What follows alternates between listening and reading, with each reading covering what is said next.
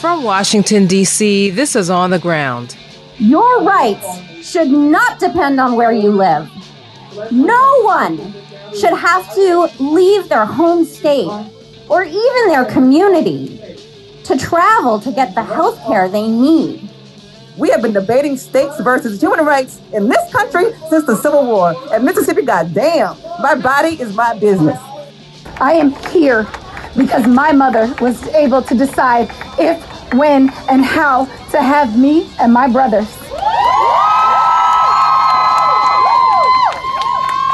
Our fight is an intergenerational one. Everyone loves someone who's had an abortion. So, miss me with your concern for black children. Because y'all not concerned with black children once they here.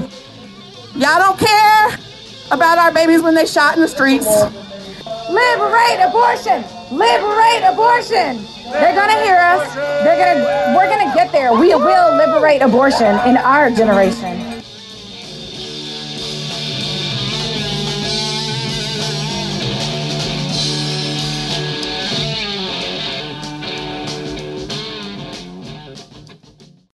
Welcome to On the Ground, onthegroundshow.org, voices of resistance from the nation's capital.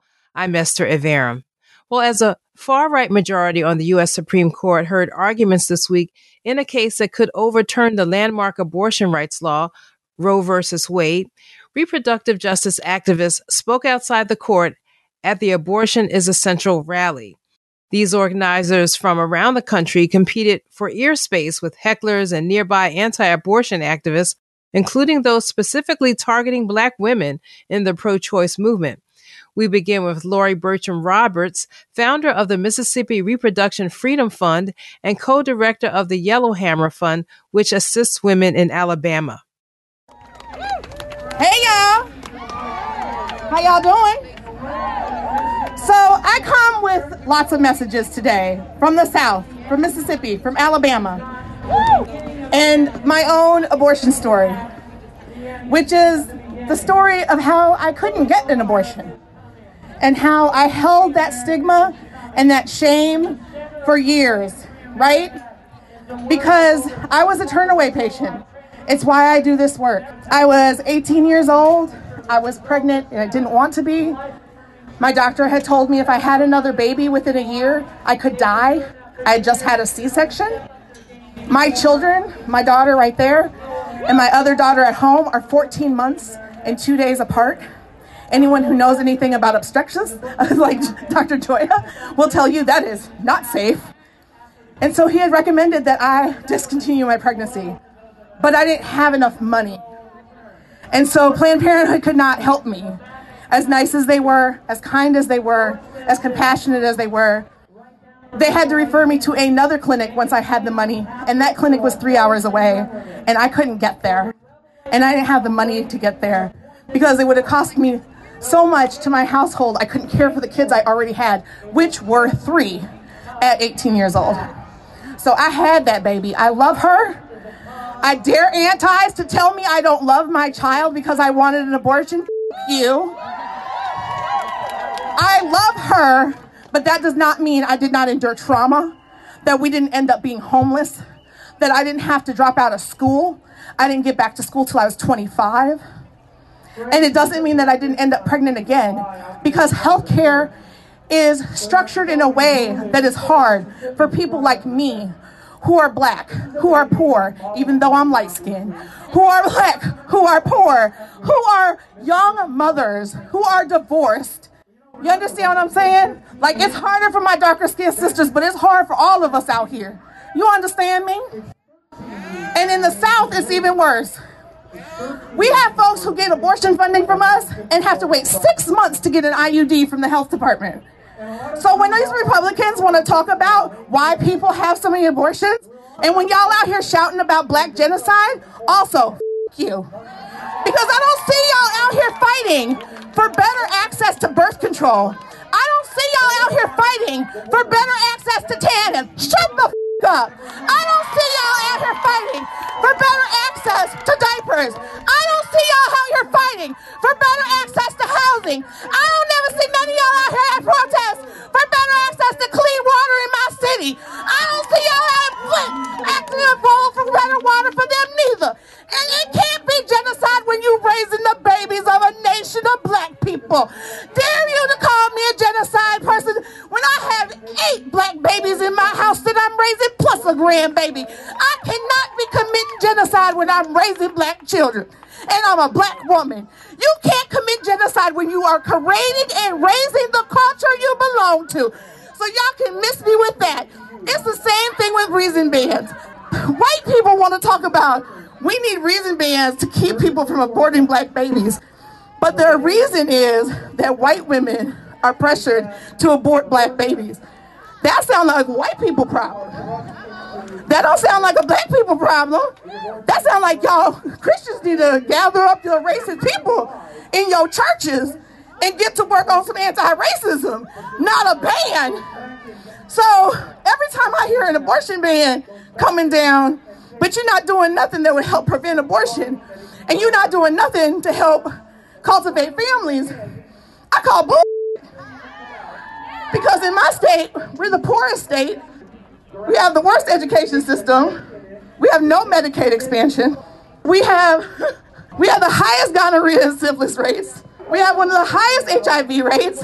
Alabama's the same, and it's one of the most dangerous places for black women to give birth. So, miss me with your concern for black children, because y'all not concerned with black children once they here. Y'all don't care about our babies when they shot in the streets. Y'all don't care about our babies when they locked up in jail. Y'all don't care about our babies when they not educated. So hush. Shh. I don't want to hear it. And I'm going to close this out with saying the Mississippi Reproductive Freedom Fund and the Yellowhammer Fund serves everyone. That means Trump supporters. That means fundamentalist Christians when they come to get their abortions. And I pray with them and I tell them all the same thing. Romans will tell you nothing, nothing can separate you from the love of God. Y'all have a nice day. Keep it going for Laurie Bertram Roberts.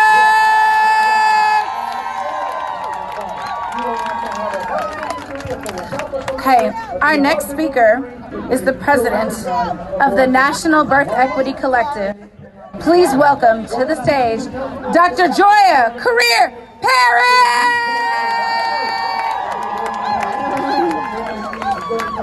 Ooh, it's been a long day. Hey, y'all. Y'all feeling all right? I waited a long time to get here, but we're not leaving until we get this done.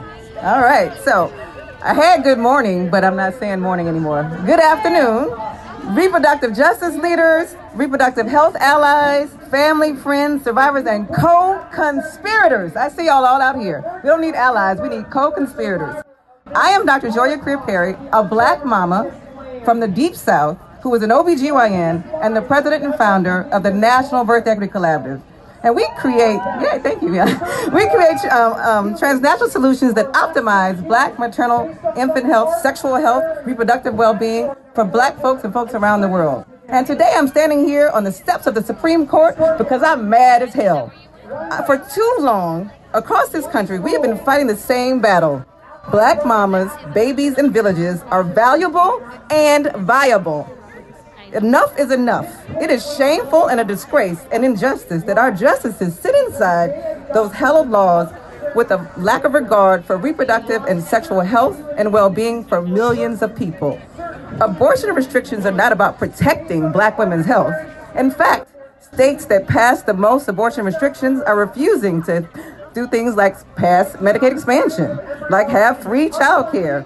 Mississippi has one of the highest rates of maternal deaths in the world, yet claims to be protecting and upholding maternal health by passing a non scientific uh, viability restriction.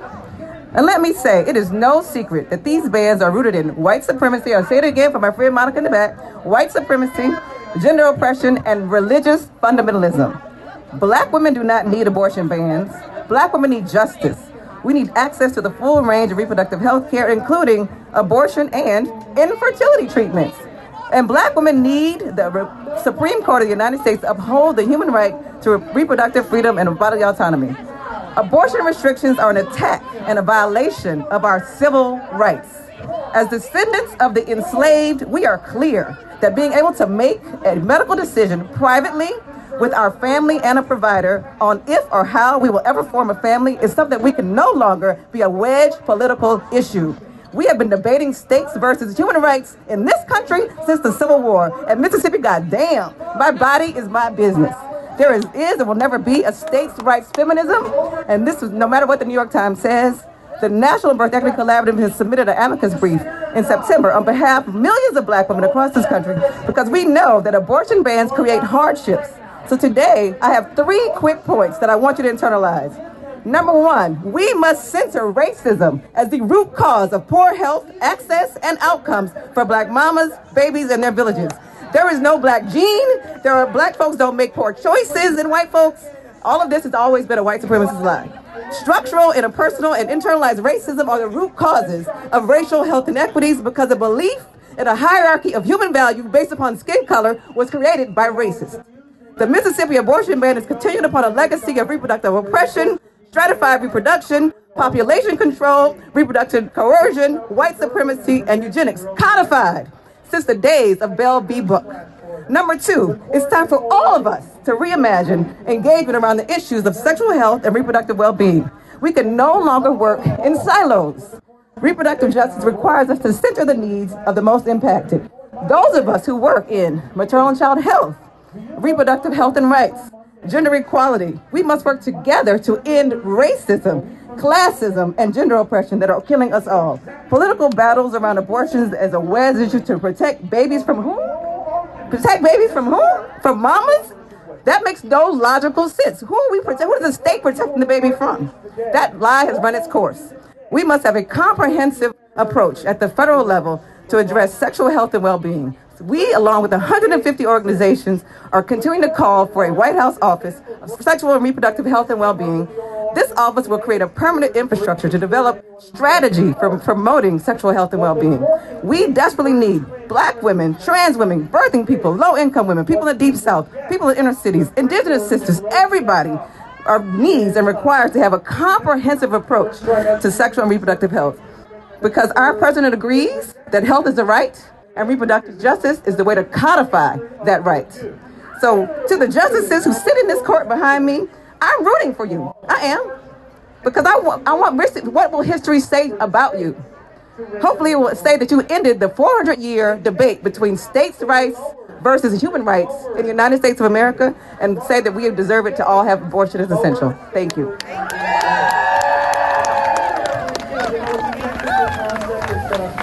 Give it up for Dr. Crear So, how many y'all had abortions as young people? Yeah. How many y'all had abortions as young people under the age of 18? In more than half of the states across this country, young people have to go ask a judge, a complete stranger, to be able to have an abortion. They actually don't get to enjoy the promise of Roe without having to go see a judge if they're not ready to tell their parent, guardian, or whoever they legally have to report to.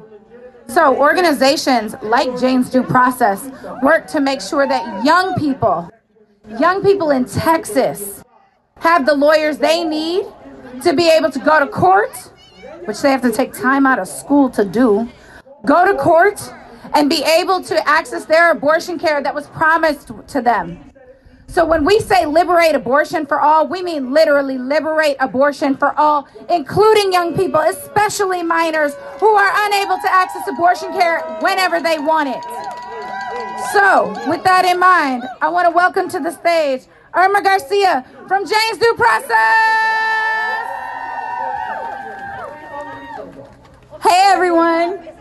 I am also a Texan, but also from Houston, and I know there's a lot of Houston hotties to, uh, here today. So where y'all at? My name is Arma, and I fight for reproductive rights for teens, and I do it in Texas.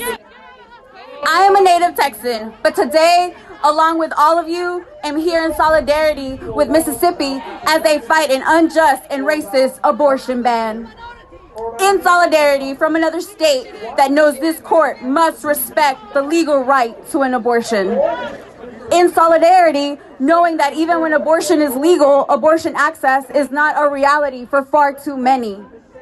As the client services manager at Jane's Due Process, every day I help young people in the South exercise their bodily autonomy by obtaining abortion care through the judicial bypass process.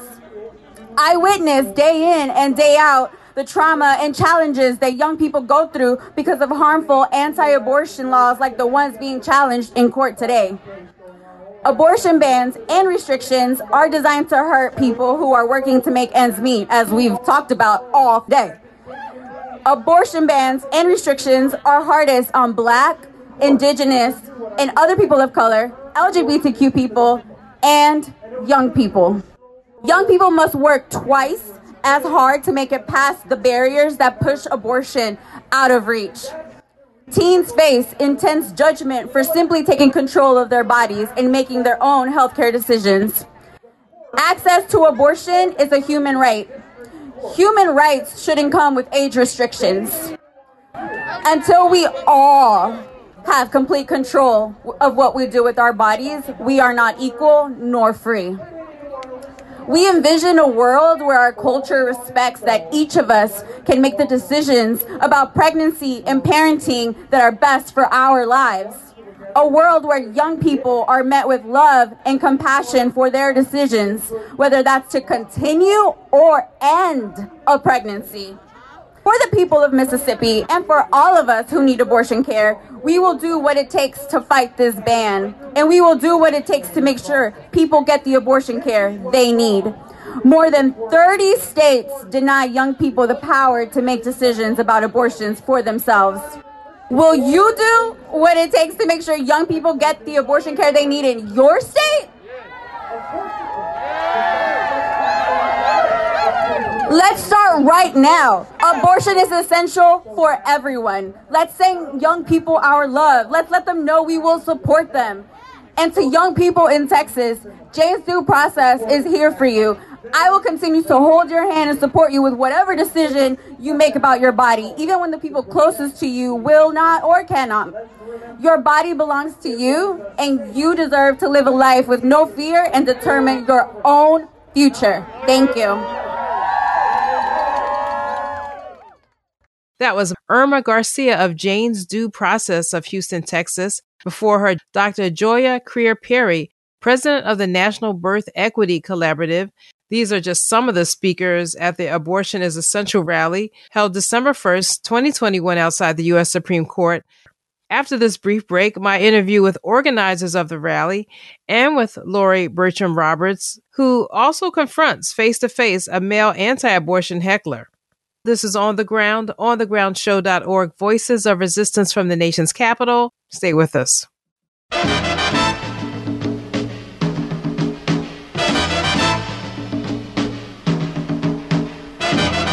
Breaking rocks out here on the chain gang. Breaking rocks and serving my time.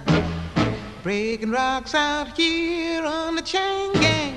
Cause they done convicted me of crime hold it steady right there while I hit it.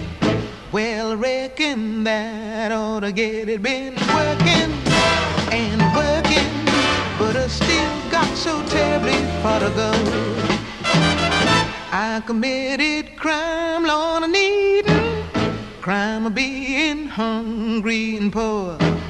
I left the grocery store and breathing when they caught me robbing a store. Hold it steady right there while I hit it. Well, reckon that ought to get it. Been working and working, but I still got so terribly far to go. I heard the judge say five years on chain gang, you gonna go. I heard the judge say five years of labor. I heard my old man scream, Lordy, no. Hold it right there while I hit it. Well, I reckon that ought to get it. Been working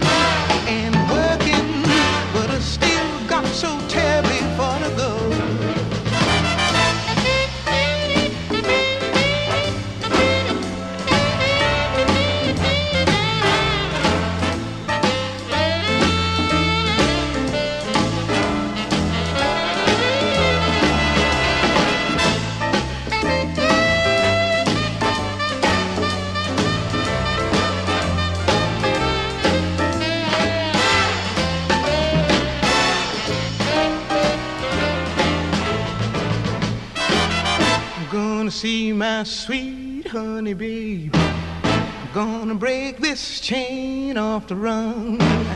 I'm gonna lay down somewhere shady. Lord, I sure am hard in the sun. Hold it right there while I hit it. Well, I reckon that ought to get it. Been working and working,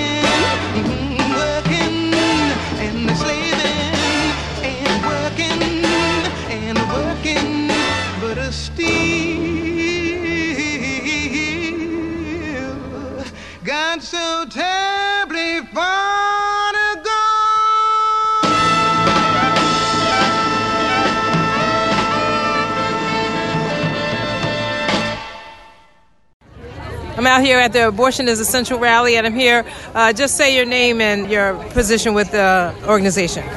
Elizabeth Smith, Director of State Policy and Advocacy at the Center for Reproductive Rights. Now, before I came down here to hear these speeches, there was some tweets sent out that seemed to indicate that the court, some way that they were going to rule in terms of being kind of detrimental to reproductive rights. Did you here have any updates since you've been out here? No, I've been at the rally since 7 a.m., so no updates. But 50, almost 50 years of precedent tells us that this Mississippi law is unconstitutional, and it is our hope that the court heard those arguments and will rule that it is an unconstitutional ban. And is this rally also because they did not take up the Texas law, which has been in effect, I guess, for what, three months now? So they heard oral argument on the Texas law SB 8 on November 1st, but they haven't issued an opinion yet. So today you heard a lot of speakers talk about the harm of abortion bans, like SB 8, but also like this Mississippi 15 week ban. Okay. And after this rally, what are the next steps? The Center for Reproductive Rights litigates on behalf of independent abortion providers. So we have multiple cases throughout the country. We also work on policy at the state level. So we will be focused on winning the cases that we're currently litigating against unconstitutional abortion bans and restrictions, and also working with state advocates to pass abortion protections and to defend against new oppressive abortion bans. So, you know, a lot of people, when they talk about reproductive justice, they want to ex- expand it beyond just abortion in terms of uh, um, contraception or the disproportionate impact on pregnancies on black women in terms of maternal health, infant mortality. How can you speak to some of those issues? Because not everyone may be clued into the abortion issue, but they see reproductive justice in a, in a larger sense. So, the Center for Reproductive Rights works on reproductive rights, so we work on access to health care. But reproductive justice advocates are Uh, essentially looking at how people are able to form families when they want to do so. And so, if you think about what forming a family requires, we are talking about healthcare, we're talking about access to clean water, we're talking about access to food, we're talking about maternal health care. And so, reproductive rights and the spectrum of reproductive health care is part of reproductive justice, but as you say, it is much larger. It is how we support people to form families of their own when they choose to do so and live free from oppression and violence. Yeah, because you know, I guess you heard these, uh, I guess hecklers or whatever people uh, uh, shouting black genocide, and I heard so many of the speakers uh, address them directly. How has that, I guess, campaign or chant or perspective impacted your work? So, as an individual, I think trust black women is exactly the thing that we should all be doing. I think when we talk about anyone's decisions about reproductive health care, it should be their own decision, right? We need to trust people to make the best decisions for themselves. And so the discriminatory language that's used around abortion bans is just that discrimination. When people decide to have an abortion, for whatever reason they decide to have an abortion, we need to trust that they are making the best decision for themselves. Okay. Thanks. I'm asking you, how many black babies have you actually like given cribs for? How many ba- black babies have you given car seats for? How many black babies are you out here providing formula for? How many black babies are you out here doing doula work out for? How many black babies are you out here do a providing lot of work in the care black for? community. Uh-uh, that's not what I asked Do a for. lot of work in the black that's not what I asked. I had said, how many black babies are you following through their first year of life So and that- making sure that they make it through their first year, which is the most So the, because year? because the work I'm doing in the black community is not necessarily with abortion, I don't have a right That's to speak not what on I it. said. You said you are out here trying to save black babies, and I asked you how many black babies are you out here saving? First of all, before you got here, I asked about five questions that she can answer. Stay out of this conversation like she said to everybody else because it's a back and forth thing at this point. Oh, Appreciate that. Like I said, mm-hmm. the importance isn't whether or not I know how many black babies are aborted every year. So it is important to me. It's important to me But you said you're saving black babies. You said you're saving black babies. What black babies? When did I say that? What are you talking about? That's what you literally said to the white woman. You literally said it to that white woman. I said I'm saving black babies. Those words She never said, came out of my I, I, mouth. she said, I would like to congratulate, like, thank you for you, your work out here saving black babies. Thank and you were like, thank you. it. Thank I'm you. That's why I'm just doing my the work. exactly. my so aunts, you confirmed my it, right? Bro, You you, confirmed you that you out here saving black babies, right? I do like you. I'm not talking circles. appreciate- I do I'm like catching you in your bullshit and you don't like it. No, that's not what's happening. You can't answer any you question? I ask. Do you know how many black babies in Mississippi are in, Wait, in we danger getting- due to getting the some dirty water? substance. Water. I said, do you What know was how the many question? black babies in, in Jackson, Mississippi are at risk because of the lead in the water? How about Flint? Absolutely. Like, my That's why thing aren't you happy the infrastructure bill passed? So now those pipes No, are in because place? guess what? Who guess who's in charge of that water bill? That one, when that comes to, to Mississippi, it's the Do you know governor in what bill charge of that I'm referring money. to? Do you know what bill I'm referring to? No. No, you don't, because it has nothing to do with your governor, obviously. Yes, it does. That money goes, and the governor is the one who determines where it goes. Apparently, you do not Okay, know what you're uh, talking okay, about. As far, well, wait, what are you talking about? We're You about don't know what you're talking about. Infrastructure Yes, bill. and when so it now, comes to the so you're progressive. You're Oh my God! And when it goes to the states, the governors get to determine where that money goes. Okay, but what's the problem? They still have Because to go the to fix the pipes. governor- They're still allocated to certain projects. So don't, don't You're judge not my- understanding. don't- You're not allocated to certain understanding. projects. Please stay out of our conversation. You're not know you understanding what the, the governor. Please stay out. The governor is not going to allocate the money that Jackson needs to fix our ty- pipes because he don't give a f- about Jackson, and he's already said it. If- if- I just want to say this. point. so he said he no money's going to fix your pipes out I didn't say no, not enough. I'm Laurie Bertram Roberts. I'm from Jackson, Mississippi, and Tuscaloosa, Alabama. I work in both places because I co-founded the Mississippi Reproductive Freedom Fund and I run the Yellowhammer Fund of Alabama.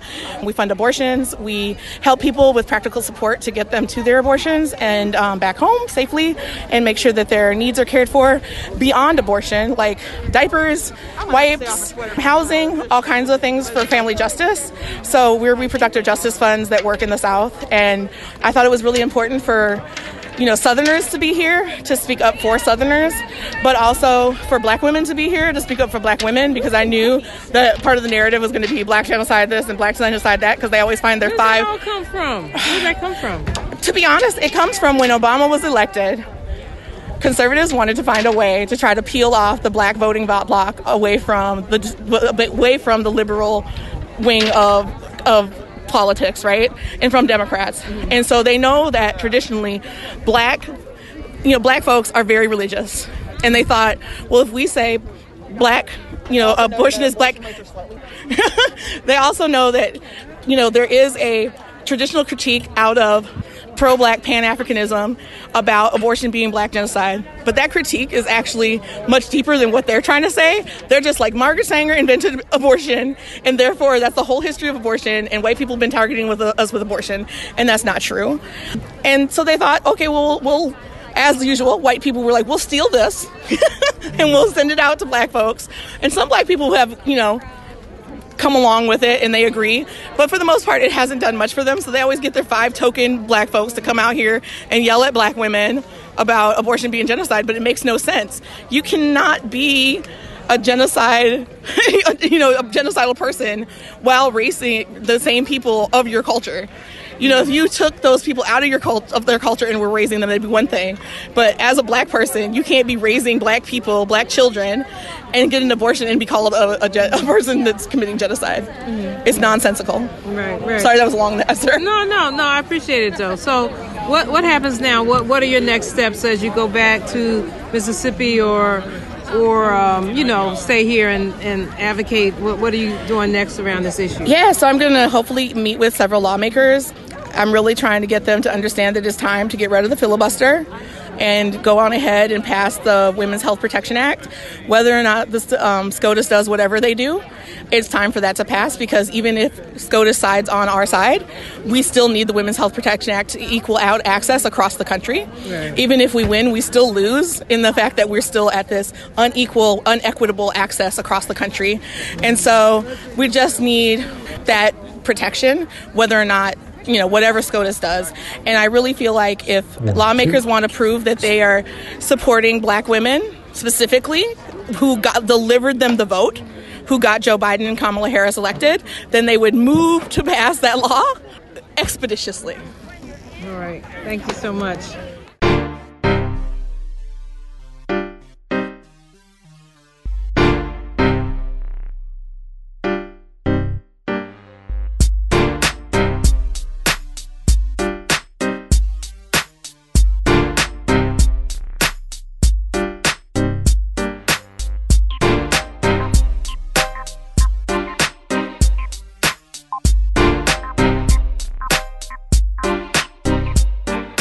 Y'all are still out here. I'm, man, I'm getting energized. We need you some exercises. Everyone, how, how your back's doing? Okay, yeah, yeah, some stretches. She's like, no, my back not okay. I, I feel you. I feel you. Okay, so we have like our last five or so speakers. Um, and so the next speaker that I'm bringing to the stage is a dear friend. She's representing the ACLU. It is my friend, Jess Aaron.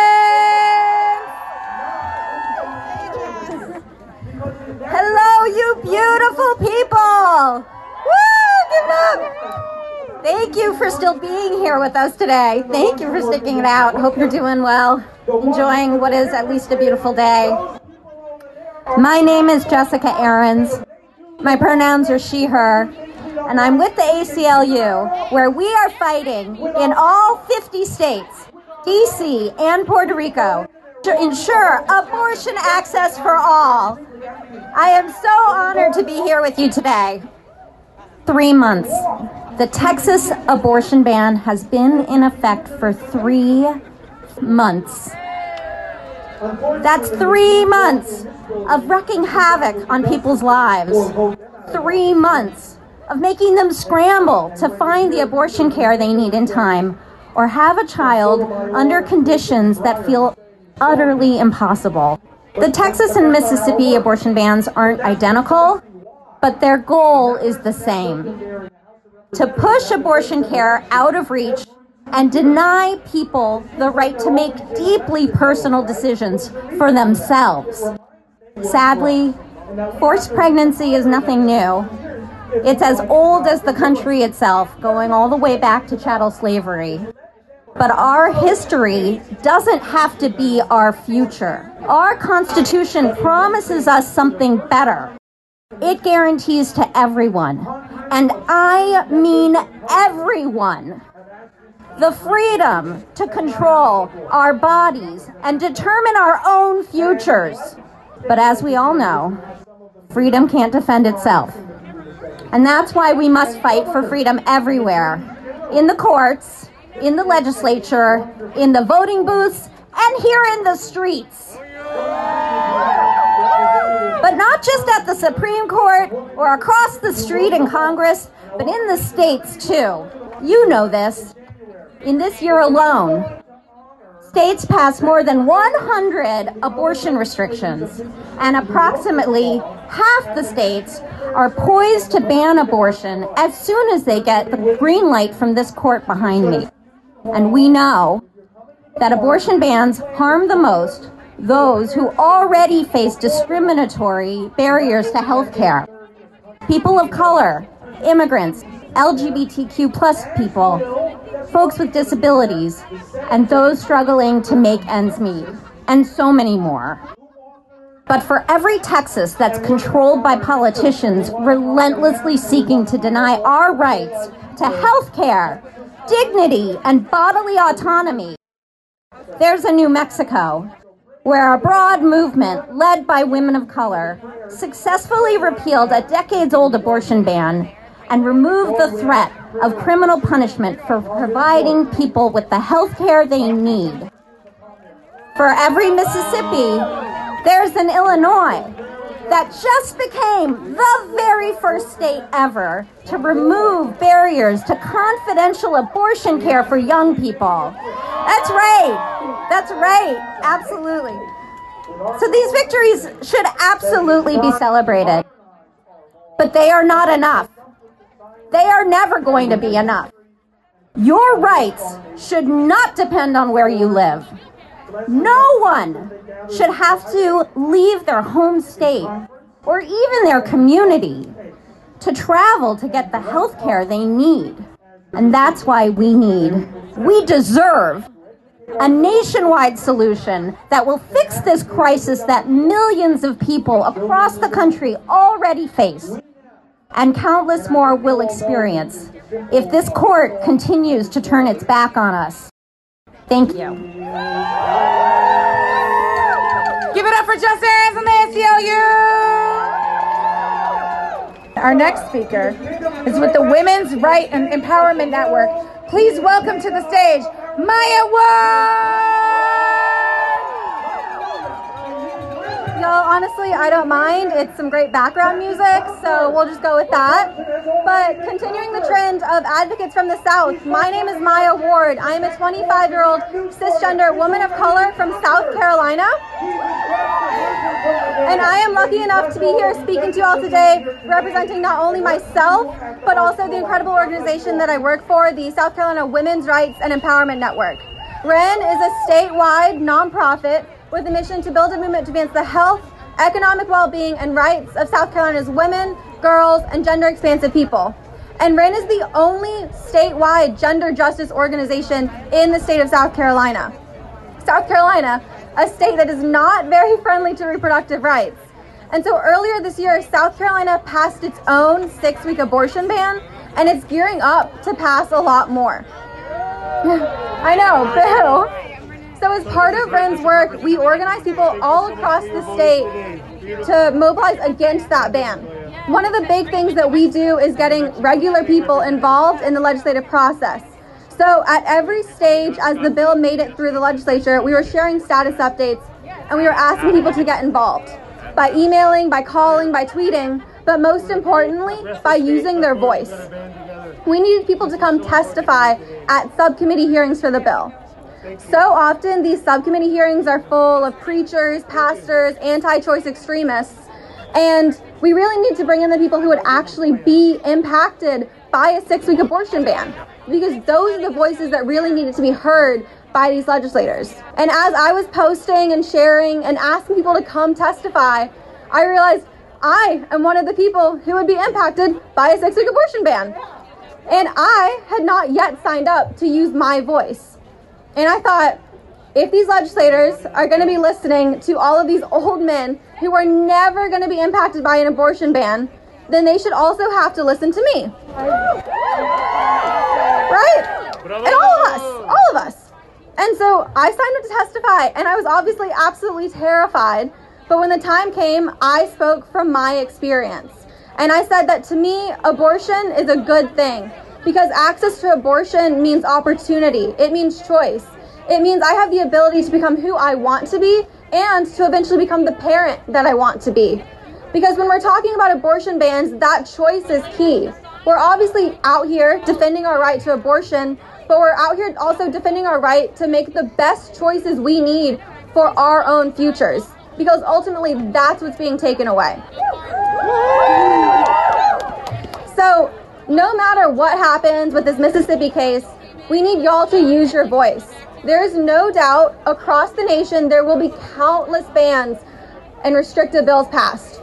In my home state of South Carolina, our legislative session hasn't even started yet. It starts in January, but there have already been dozens of restrictive bills introduced in pre file. And so I'm encouraging you to use your voice not only by calling and emailing, but also by showing up at rallies like this, but at committee hearings, at public forums, at any opportunity you have to make the people who pass laws actually listen to the people who are impacted by them. I'm pledging that in the coming year, I will do my best to use my voice whenever possible, and I'm challenging you all to do the same. Thank you. If you'd like to learn more about what WREN does, you can visit our website at scwren.org or you can follow us on social media at WREN Network. Thank y'all so much.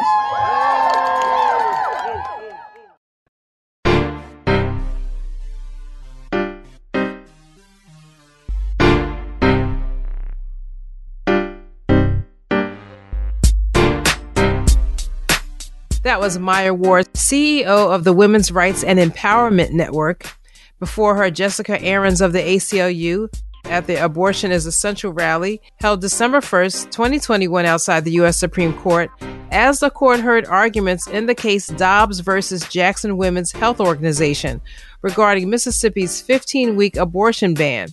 Mississippi officials are asking the justices to uphold the law which would overturn protections affirmed in the court's 1973 Roe versus Wade decision.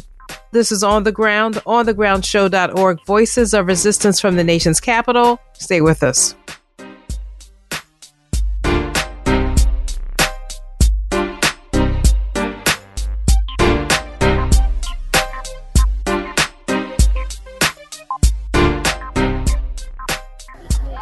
So, our next storyteller is also a We Testify storyteller.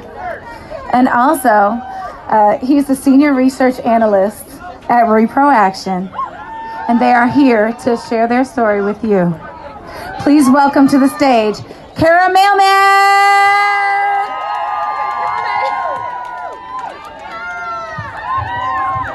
Well, good afternoon, everyone. My name, as Renee said, is Kara Mailman. Um, my pronouns are they, he, and when I was in college, I self managed my abortion. So I'm to give you all the short version, and the short version starts with this. When I was in college, a guy that I was seeing casually tried to force a serious relationship I did not want onto me by poking holes in all of my condoms and getting me pregnant.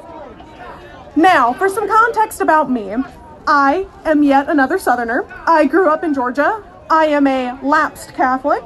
I used to go to the March for Life as a child. And so I grew up with an aggressive amount of abortion stigma. So while I immediately knew that an abortion was what I wanted and needed, I had no idea how to access it. And I didn't have anyone I felt I could turn to. I know I couldn't talk to my parents. And even though most of my friends were pretty progressive, I still had been ingrained in this culture of shame for so long that I felt like I couldn't ask anyone for help. So when I saw that the nearest clinic to me was over an hour away by car, a thing I did not have at the time, I decided to do a little research and I learned how to herbally self manage my abortion. And I will never regret that. I am so grateful that I was able to find a way to take my abortion and my reproductive care into my own hands. But there are some things I wish that I could tell past Kara, and these are things that I want other young people, especially other young people who have had anti abortion stigma shoved down their throats from a young age. Here are some things I want you to know. Abortion is normal. Abortion is nothing to be ashamed of.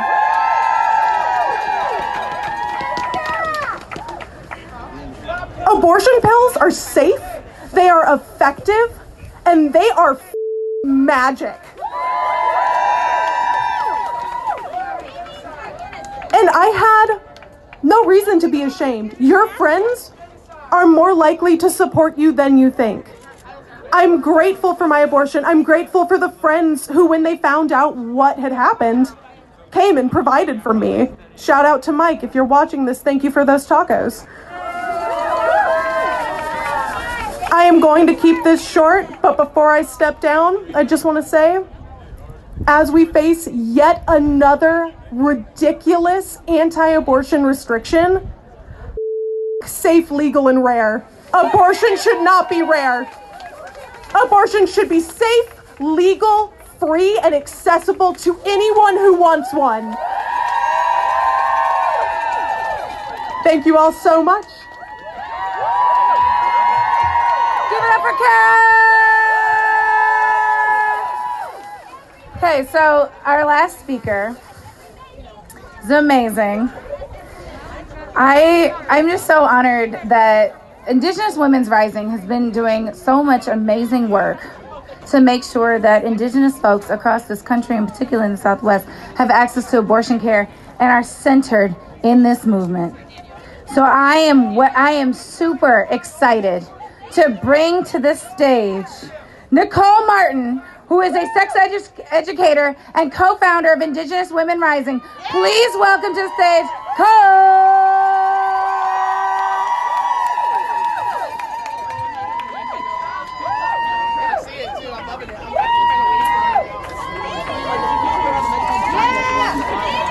Eh,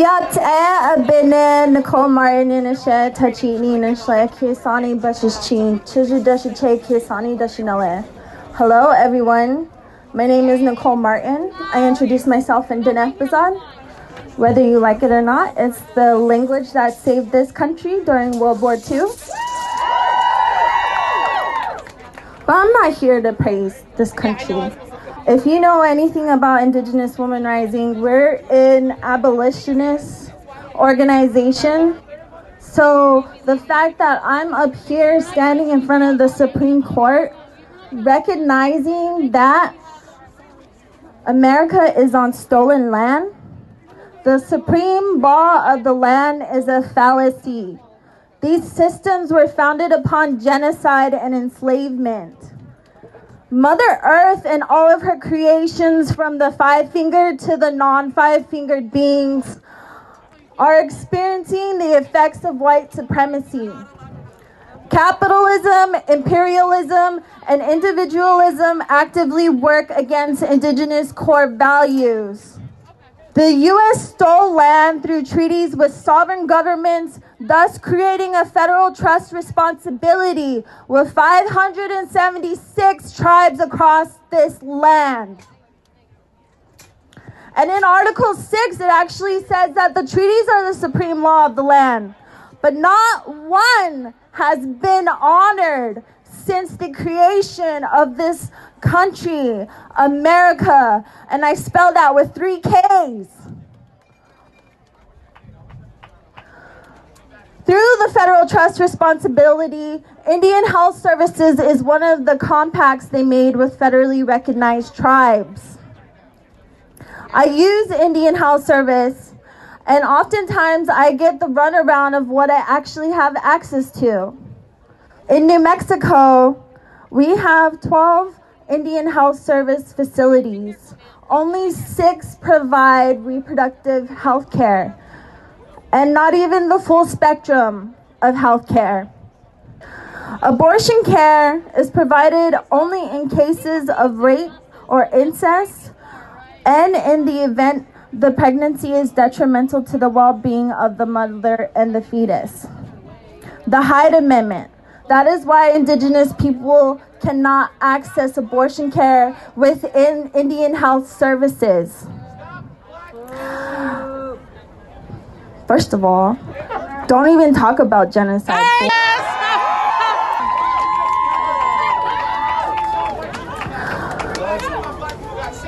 It is just one of many barriers, the Hyde Amendment, uh, that Indigenous people face. Other barriers are finances, transportation, childcare, privacy, and security. At Indigenous Women Rising, one thing is for sure we don't believe in borders or binaries. Healthcare is an inherent right for us all, no matter our situation. Once we take our first breath, spirit is honored. We and we come into reality. Yes, we should be protected. Our women, transgender, non-binary, and two-spirit relatives' lives shouldn't be missing and are murdered. From here to Palestine, people deserve to live their fullest and healthiest lives in dignity. safe from systems of oppression whose intent is to kill them and keep them in a cycle of sickness. The land and all land across this world shouldn't be extracted because of its resources. In order for five fingered beings and all of our non five fingered being relatives to survive, colonialism and capitalism must die. That's right. That's right. Don't talk to me about how abortion is white supremacy. After 500 years of colonialism and continued violence on other people who are not white or white passing, who are not heterosexual, or who do not identify as cisgender. How can y'all take pride in genocide and tell me what kind of healthcare access I should have? My ask all of you, for all of you today, especially all you white women and you cis heterosexual men and indigenous men and non indigenous men. This isn't about you. This has never been about you, especially when you're on stolen land. Follow my leadership and the leadership of black, indigenous, trans, and non binary people. As Dr. Abigail Echo-Hawk said, come to us because we have the answers, not because you think we have the problems. Give it up for Cole! Shout out to Indigenous Women Rising. So, did y'all have fun at this rally today? Did y'all have fun at this rally today? Hey! So, did you enjoy the speakers at this rally today? Yeah? So I want to bring somebody up to the stage who made this rally possible. Please come up, Liz. This is Liz Welch. The only reason I agreed to do the rally in 2020 and the rally, this one here, is because of this woman. Because Liz is amazing and does amazing rallies. So please give it up for Liz. You little brat. Let me get the other one. So, okay, the other thing I'm gonna do is I'm gonna, because I'm MC, I'm gonna take a minute of personal privilege um, for the last minute. So, try not to cry and do this. So, my mom is here.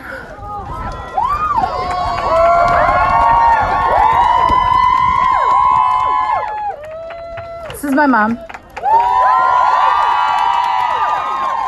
I would not be here without her. So, I started talking about my abortion 10 years ago. And when I first started talking about it, I was afraid that she wouldn't love me anymore. But when I told her that I wanted to, once that I'd had an abortion, that I wanted to talk about it, she said, Renee, I love you no matter what. And that's where everyone loves someone who's had an abortion came from, But I have been doing this this work a couple of years, and I remember I was sitting on a bed and I was writing a, a guide for people who wanted to share their abortion stories. And my mom was like, "What are you doing?" And so I told her that I was writing a guide to support all of us who want to share our abortion stories. And that's when she told me that she had an abortion and that she chose me and that my life, I am here because my mother was able to decide if when, and how to have me and my brothers. Our fight is an intergenerational one. Everyone loves someone who's had an abortion. This is why we share our stories. And it wasn't until this case, when we sent our amicus brief to the Supreme Court, that my mother decided to say, let's talk about it.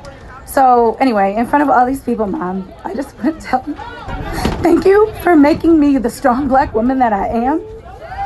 Thank you for teaching me everything I needed to know. That even though when I had my abortion, I didn't come to you, you taught me every single thing I needed to know to be able to do it for myself.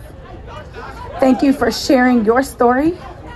And thank you for choosing me.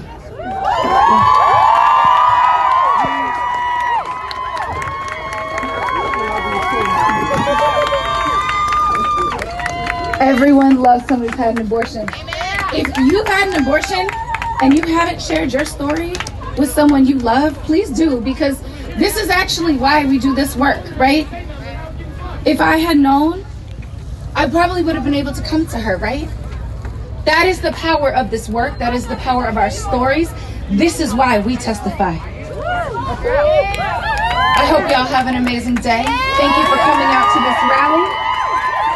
Go out, go forth, and liberate abortion!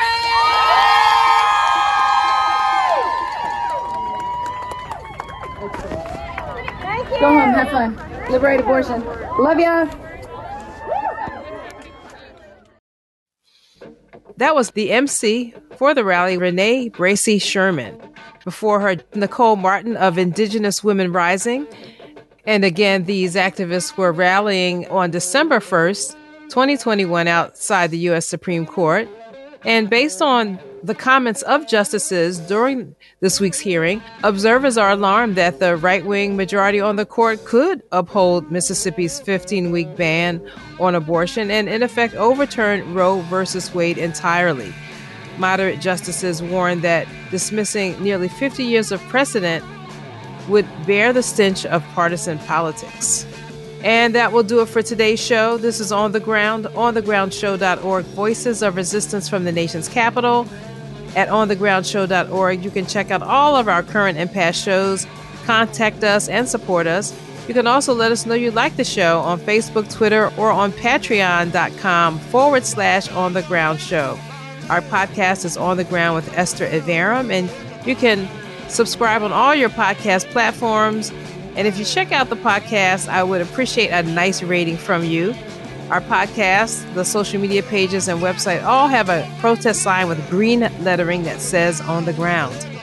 The music we played this hour included the work song by Nina Simone, and our theme music is Voodoo Child by Jimi Hendrix. I'm Esther Iverem. Until next time, keep raising your voice. Peace.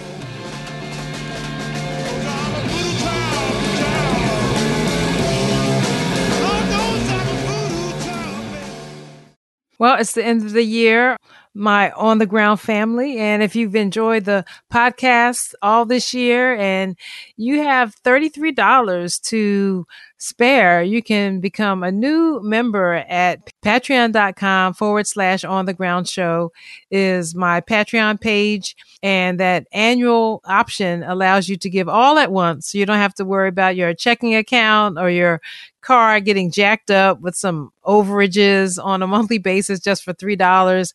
So with just that little, you could become a new member and really help me to build the show it's an honor. It's a labor of love to do the show. And I would like to continue doing it and doing it as best I can. So if you can go to patreon.com forward slash on the ground show and become a member during our year end drive, I would really appreciate it. You can also go to the website onthegroundshow.org to see all ways you can give, including PayPal, a check, or however way you want to give. But Patreon is the number one way because I can send you a email automatically when the show posts and you'll get extra bonus content there as well. Okay. So please don't forget if you are giving or in that giving mode and you can spare anything to support on the ground, I certainly would appreciate it. Patreon.com, P A T R E O N dot com forward slash on the ground show. All right. Peace.